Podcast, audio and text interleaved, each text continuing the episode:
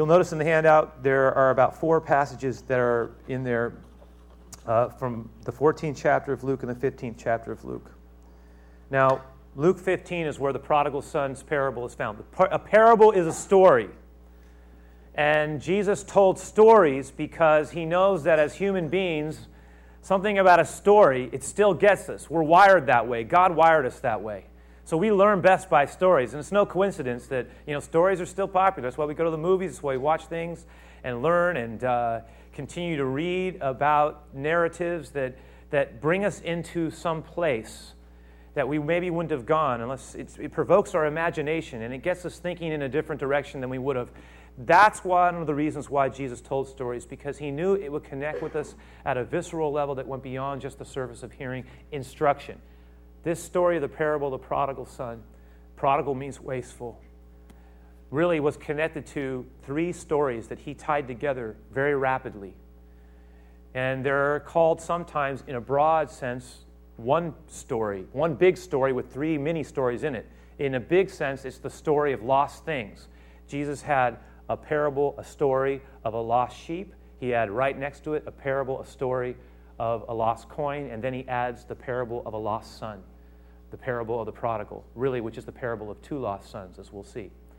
And so Jesus weaves these together. But to really appreciate it, now, one of the options could have been to say, okay, we're starting the parable now of the prodigal. Let's just jump into Luke 15 and start reading it. But to really appreciate what's going on, we have to really look at the context or the setting in which this story was given. To appreciate what is actually happening here and the motivation behind it, it's very helpful to go back a little bit and see what actually led up to it, what ramped up to this, what got this thing to come from the heart of the Lord in such a way. And that brings us, in my mind, all the way back to the 14th chapter of Luke. I put in the handout for you verses 1 through 6. You'll notice it there. Look at that with me if you can. I'm just going to read it fairly rapidly. And again, what this is doing is setting a table for us, and it's giving us a context. Now it says, Now it happened as he, Jesus, as he went into the house of one of the rulers of the Pharisees to eat bread on the Sabbath, that they watched him closely. Now, again, I don't want to get bogged down here too much, but let me just say this is a constant theme in Jesus' day, in his ministry. There's always this tension. The Pharisees and the scribes were the rulers and leaders of Israel, and there was a constant tension between them and Jesus, particularly around where do you draw the line on things that relate to the commands of God, the scriptures, the Older Testament.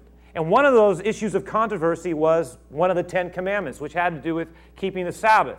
Sabbath, the seventh day, was supposed to be a day in which the Lord's people refrained from working, rested, reflected, considered that we are more than just to live by bread alone, but by every word that proceeds from the mouth of God. The idea was that we, we are not simply on here on this earth to just work and produce, but that we were created with a higher bent to know God. And so the Sabbath principle is valuable, and it also is a statement about our frailty and about the fact that we're, we need rest to recover and think better. We could spend time just talking about that. But the problem was by the time that Jesus, you know, started, you know, interacting and work, doing his ministry, he clashes because the Pharisees by this time had added a lot of extraneous details to what it meant to keep the Sabbath. See, the issue was what really is work? And they had these long, drawn out criteria for what was acceptable, what wasn't acceptable. And Jesus was far more working with the spirit of the command than he was about all these other extra details that he saw as bogging people down and actually hindering people when the true meaning was to draw them closer to God. So they were constantly there was a tension there. Now, he is invited in this 14th chapter to, their, to the house of a prominent Pharisee. But we're told that it really is a setup. It's designed, I mean, yes, there was a party. Yes, it was a celebration. Yes, it was a feast. Yes, he was a guest. But they had set something up. And it had to do with this issue. We're told here that they watched him, they were watching him closely. What were they watching him for? Because they had invited someone to come who they know, knew would put him in an interesting position because it was the Sabbath. And we're told here that it says, Behold, there was a certain, this is verse 2 we're told that there was a certain man before him who had dropsy. You know, that is when someone, they have a hard time holding on to things, and they just they would drop. it. I'm kidding. I'm joking. That's a joke. All right, to drop seed.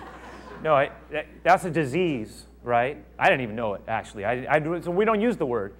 Um, uh, an edema, something that is. It's when it's when somebody had liquid that they were swollen with liquid uh, in body fluids, and and um, you got to remember. See, we live in a world, uh, honestly, that is so completely different than the world uh, even just 2,000 years ago, because people could be felled by things that you and I might recover from because we can take medication in a day or a week and we're better and up and running and we're frustrated sometimes when we get put out of action for a week. Well, people died over those things eras in different eras. In Jesus' day, they would lose limbs, die. They had many children, many of them never lived to adulthood. It, medicine has advanced so far, we take many things for granted and are frustrated when certain things don't happen and we don't get the results, we forget how so much of the world has lived for so long and how suffering was such a reality in Jesus' day. Blindness from a simple, uh, you know, simple uh, illness, and, and that person was blind for the rest of their lives. I mean, it's just things that were happening. The poor were all around them, there was suffering. It was a reality of their world. And this person, the, the sad part is that this person, this man with this illness was brought, and honestly, he was just being used. They brought him in to put Jesus on the spot. They wanted to see if Jesus was going to cross the line and actually try to heal him, heal him in this case. And Jesus didn't disappoint. They were watching closely. They brought him there. They wanted to see what's happening. See, notice what it says. It says, Jesus, look at the verse. It says, verse 3, Jesus answering them. What question did they ask? Their question was the man that they placed right in front of them. Like the question was, what are you going to do? This is the Sabbath. It's like, man, you know, how could you be toying with someone like that? Jesus says, you know what? He didn't go, well, this is just a big ruse. I'm not going to do anything. He heals the man. It was advanced medicine. You know, it's interesting because, I mean, if you really think about it, I mean, some of the stuff that we do now would be considered like fanciful and magical for eras past. And yet, we've seen the advancement of medicine and what it can do. But Jesus heals this man. It's like there's an advanced knowledge there and ability and capacity to heal. And that healing touch heals him. And he says, Look, you, I know you're being used. Be blessed. Be healed. Your body is touched. Leave this place. Go. And he heals him. And then he turns and he basically says to them, and you'll notice what, what the verse is. He says, Now, which one of you? Because they, they noticed what he did. No one said anything. And he said, Which one of you, if you, you have a donkey or an ox? That's verse 5. He answered them because they were silent. He says, Which one of you, if you had a donkey or an ox? Now, in some versions, and this will be in some Bibles, you'll periodically, whenever there's a controversy on a point of translation from the original manuscript, which our English Bibles translated from, the Bibles, because they're extraordinarily careful in handling the sacred text, will always make a notation. And the notation that is in uh, the scripture around this verse is that that word donkey can also be translated son. So it was like, and let's just say for a moment he used it that way. That he said, Which of you having a son or an ox that fell into a pit on the Sabbath day would truly, would any of you really refrain from rescuing him? Or that valuable piece of merchandise for you? No, you wouldn't think anything of it.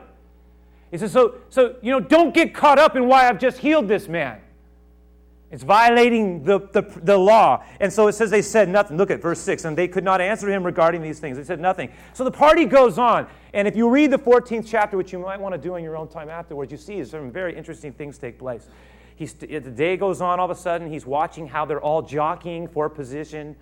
It's all about power and prestige and who's getting to sit where. And Jesus is just going, Boy, you, you do you guys see what's going on? He starts talking to them. He gives them a bit of a parable. He talks about how they shouldn't always vie for the chief seat, and he starts interacting with them. And then it starts, the words start to get pretty scathing. And eventually he gets to the point where he gives them another story, the parable of the Great Supper, and he talks about certain issues. And finally he get, gets ready to go, and he's pretty much shares some tough words. And as he's leaving the party, the celebration, there's a crowd of people that are waiting for him outside. And we can see it in our imagination. And as he gets out there, they're thronging around him. Jesus is very popular at this moment. And he turns to them and he begins to utter some words that actually, if you were trying to attract a crowd and wanted power, you would never have said them. It was like the most politically incorrect thing you could do. He was not a politician. He didn't try to figure out what everybody wanted to hear and shape his message to fit it. In fact, he, if anything, he was giving a course on how to be crucified 101. I mean, this is like, this is how you get people mad at you and how to thin the crowd. And he basically said, he followed up what he had done in, in, in that uh, celebration. He follows up and he says, Look, if anybody really is serious about following me, don't follow me because you think I can do these things.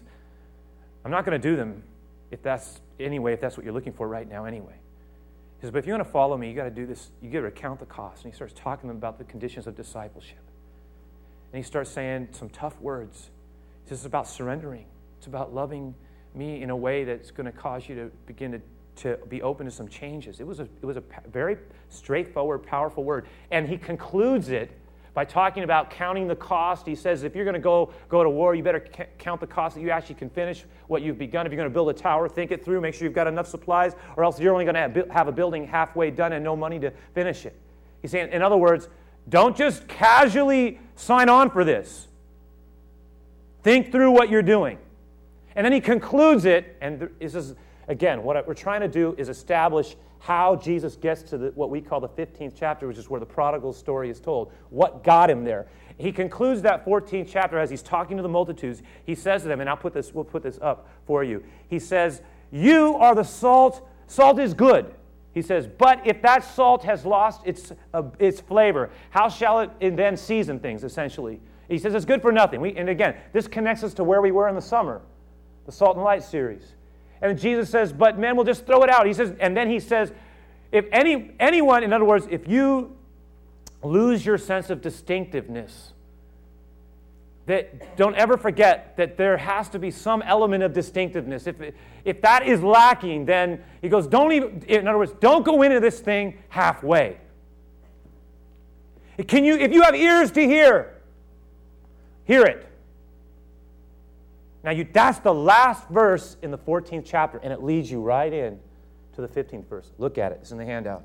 For what does it say? It says, As he says, to him who has ears to hear, notice what it says in verse, first verse of the 15th chapter, which is where our focus is going to be. It says, Then all the tax collectors and the sinners, the, the outsiders, drew near to him. To what? To hear him. The outsiders drew near, but the Pharisees and the scribes would say, They complained. So Jesus tells gives these really tough words. And what happens is instead of repelling the, the people who are the outsiders, they're still drawn to him. They want to hear more because they sense his heart. And it's almost impossible to miss it. That when you look at this, you see that these, these are the ones, but you contrast their willingness to hear him with verse 2 with, with the Pharisees and the scribes who were complaining because they were offended and now it's easy for us because it says that, that this man receives sinners and he eats with them. Look at him. How can he be sent from God? Now, we look at the scribes and Pharisees and we go, man, what kind of people are these people? They're mean. And part of us is bothered by it. Now, you, but I want to suggest that if we can, for a moment, look at something from their vantage point, put ourselves in their shoes for a moment, because they were convinced, listen, that the close companion of the reckless person or the sinning person in this case was destined to become a, that person himself or herself. And honestly, the scriptures actually supported their view. If you read Psalm 1, for example, blessed is the one who does not walk in the counsel of the ungodly, stand in the way of sinners, sit in the seat of the scornful. Their delight is in the law of the Lord. Not with those, they don't walk with those who hold the things of God in derision and live reckless lives self centered lives. But it says, it says in, in Psalm 1 But their delight is in the law of the Lord, and in that law they meditate day and night. They shall be like a tree, what?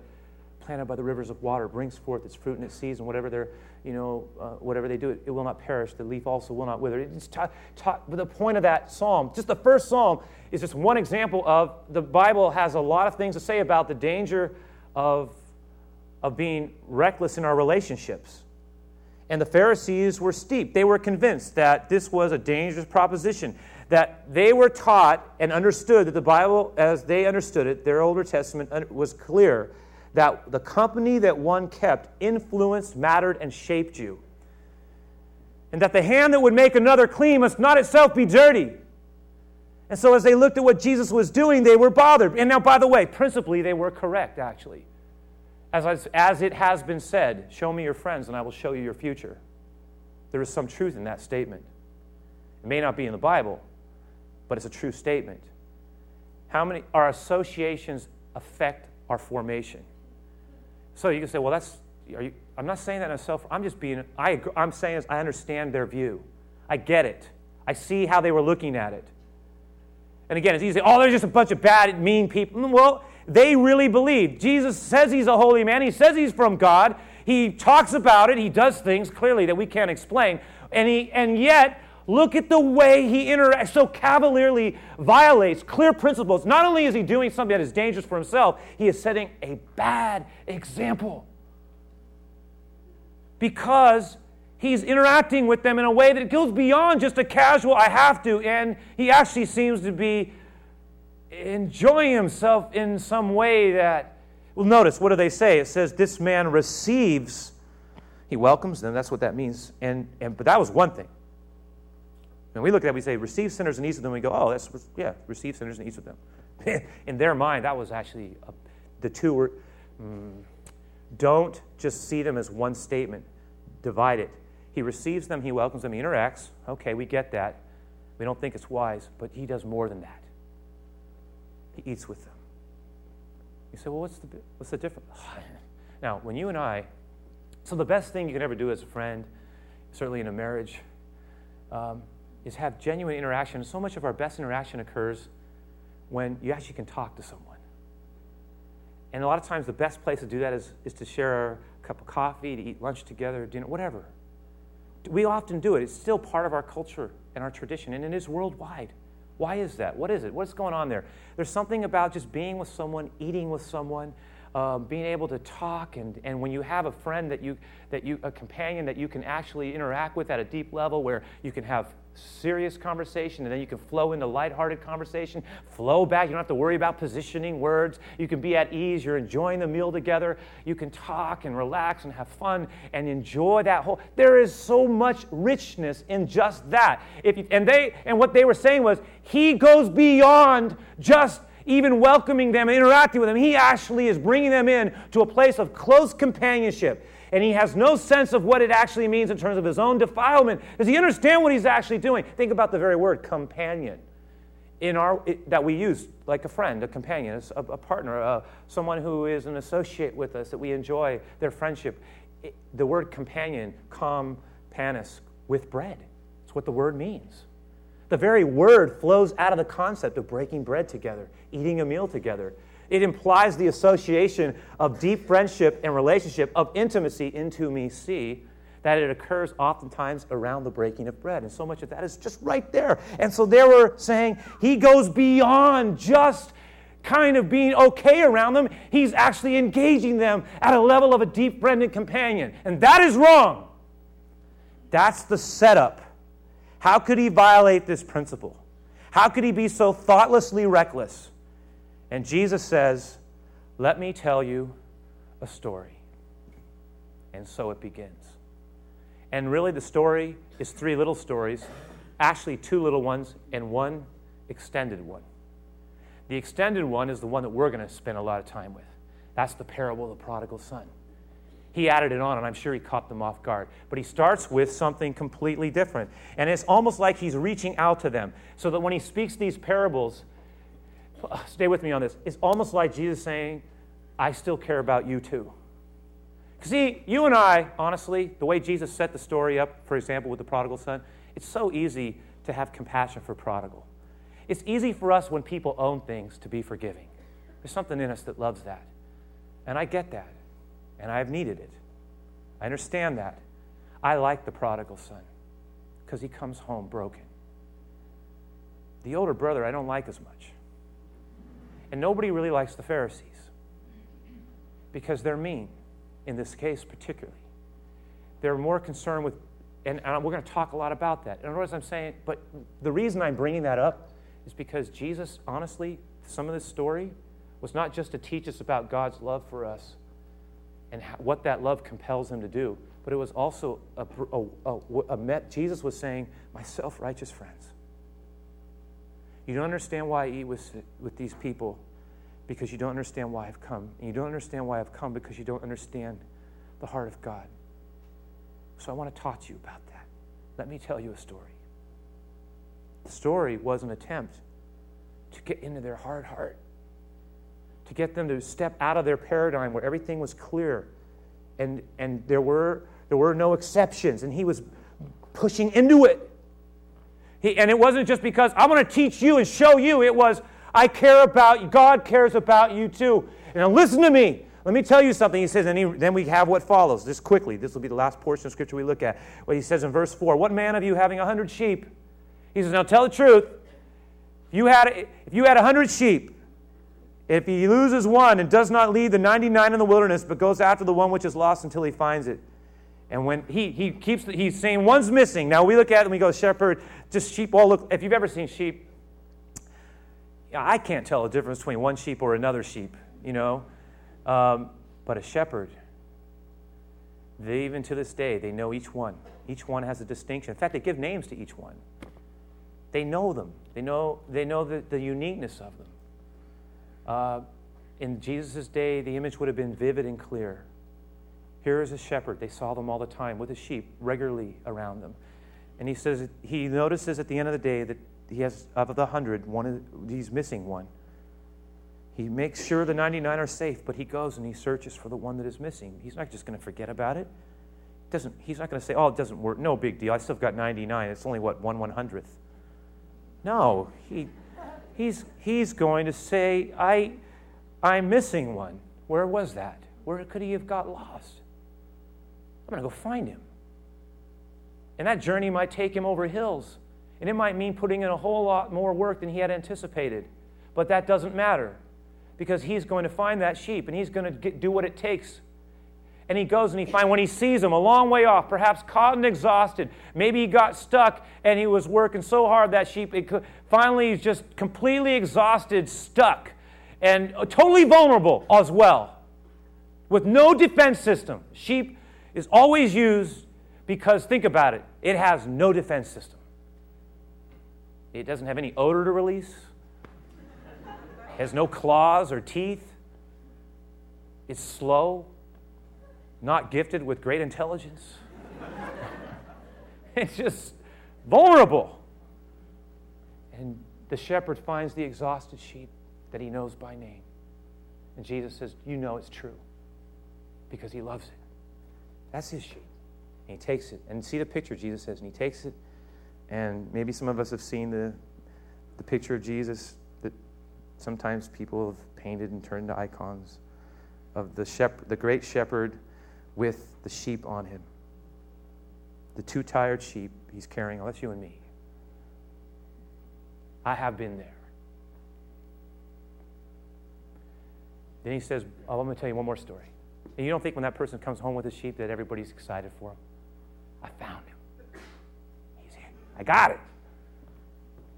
He says, Let me tell you one more thing. You know what? He says, Which of you are, you think about this. He says, If you were a woman and you had, he says, 10 coins, and you knew you had them, you just had them a minute ago, but all of a sudden, one, somewhere you're counting them, there's only nine left, and you know that somewhere in here you must have dropped it. Your floor probably is covered with, you know, dried, you know, some type of reeds, but underneath it is a dirt floor. And if that coin were to fall on that dirt floor because it's loose dirt, possibly, or just covered up in some crevice or crack, you, you, you wouldn't know where it was. Then it gets dark. You have no, there's no electric lighting. You've got to light a lamp. You start looking. What does he say? Look at what he, he says in verse 8. He says, Or what woman having 10 silver coins, if she loses one coin, does not light a lamp? Notice the action words here sweeps the house, searches carefully until she finds it. And when she has found it, she calls her friends and neighbors together, saying, Rejoice with me for I have found the piece that I lost.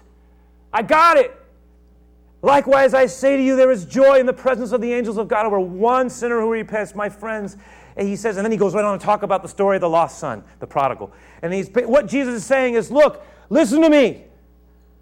You don't understand what I'm doing because you've misunderstood the heart of God. Let me tell you something about God. And this is what we'll close with in these closing minutes that we have, very briefly. Stick it up there. First thing that we notice here, what we can learn about God in the big picture, which is setting us up for where we're going in the weeks ahead, is that God cares uh, deeply about the one. It was a hundred sheep, one was lost. There were ten coins, one was lost. Watch the numbers. There's two sons. In my mind, both were lost. He pursues them both, as we'll see. But initially, it's the one. It's about the Lord who cares about the one. He's not so quick to write it off and concede the loss because his love compels him to search. And that's why there's so much action in this. He does not simply, even when you get to the parable of the prodigal son, it's the, it's not, think about it, it's the shepherd going after the sheep. It's the woman searching diligently, sweeping, lighting the lamp, find, looking for it till she finds it. It's the father who, when he sees his son from a distance, runs to him. And it's that old man pulling up his robes with all his lack of dignity, but he is going to get his son and he's going to put his arms around him and he's going to start crying and he's going to kiss him and he's going to tell him, I love you, you've come home, where you belong. Great. I love it. I love it. To know the kiss of God is a beautiful thing, especially when we know we didn't deserve it. Mm, thank you, Lord. So that why, why, why is his heart is, is he so concerned about finding what is lost? Why? Because it's the joy of finding that's all over these these stories. It's the delight, the sheer delight in finding the lost thing. Secondly, the other principle that I think he was making very clear, even beyond the idea of the joy of finding what is lost, which all of us can relate to the joy of finding what is lost, but also this teaches us that there are certain things that God cares as much about our loveless attitudes as he does about the obvious sins. Now, a lot of us, we go, Oh, I know God doesn't like that because it's pretty clear but we're more likely to miss this other thing as well. And one of the things that comes out very clearly see, the, listen to me, stay with me. The Pharisees had not committed the obvious sins, they had not gone the way of the publican. What was the publican in this case? He was the tax collector who, had, who was a traitor to his own people. He had sold out to Rome for money. The worst of the worst was the publican this person was despised universally. Then there were the sinners. The, it's true, they had not gone the way of the outsider, the unwashed, the, the one who was reckless and, and wasteful and had engaged in all kinds of unrestrained behavior. So, in that sense, they were just in that regard. But listen, if we look at it closely, though, it's like Jesus says to them, That may be true. You haven't gone that way, but you have other issues. Not the least of which is that you have no love in your heart. It, it's like he was zeroing in on something. He says, You have other issues. And that lack of love and that lack of genuine concern for the lost, your, your willingness to just write off people that God cares about so quickly and callously. What's wrong with you? Have you forgotten it's powerful, it's profound, and it's a reminder that it's like he says to them, Look, you, your lack of love makes you just as lost. You're just lost, you're just wandering down a different road. And, and in fact, he says, But what's more, you're worse off. You know why? Because you don't even know, know you're lost. They at least know it. You think you're okay. He was getting into it. Last thing I'll say, and it is the last thing I'll say is that these parables remind us not just of the joy of finding, but it reminded me, and I, I, I, have not been able to capture this thought properly, but it reminds us of the joy of being found. And I was trying to say, why did I originally use that phrase? What, what was it? Because I was trying to imagine myself lost, stranded somewhere, with no way to get out, desperate absolutely desperate, maybe even despairingly hopeless, to be so lost, to give up, and then to have someone find us, the joy of being found. How wonderful it is. Thinking about what it feels, how wonderful it is to be found when you're lost. How wonderful it is to be rescued when you can't find your way. How wonderful it is for us to finally come home. You see, these are touching the deepest emotions that we have as a human being. It's the joy of being found. We're going to talk a lot about that in the weeks ahead. But Lord Jesus, as we are here now before you, in this morning, this late morning, this afternoon time, God, you know, we've talked a lot. We've looked at your scriptures. We've looked at the way you interacted. We're trying to set up something for where we're going. But um, uh, Lord, just this whole idea of the fact that you have come to rescue us in the big picture, that God so loves this world that he gave his only begotten Son. You know, this whole idea of you coming and searching and not giving up on us, that you didn't just say, ah, who cares? But you were willing to enter in fully, and just as real as that shepherd carried the sheep on his back, I can think of another great shepherd who walked up a hill carrying something else on his back. I'm thinking of you, Lord, who gave everything for us that we might be found. Oh, God. And when we really get it, it, it, it should stir up our gratitude, Lord. But more than just that, it's a reminder that even when we sometimes have grown to know you and opened up our hearts to you, Lord, we, we get off course. We wander here, we wander there, we wander to this person, and we forget about you. And we fall like prodigal does into our own willfulness. And it's in those moments where you pick us up out of the mud and we don't even want to look at your face, that we feel the kiss on our cheek that says, You are my beloved.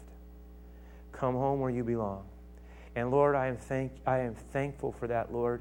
And maybe we maybe never wander, wander off to the far country, but I've wandered off a hundred times away from what I know you wanted me to do. And you don't give up on us. Your grace pulls us and compels us. You are the rescuing God. And I'm so grateful for that. I pray that you bless each one is here. Bless us as we close the service out with this final song.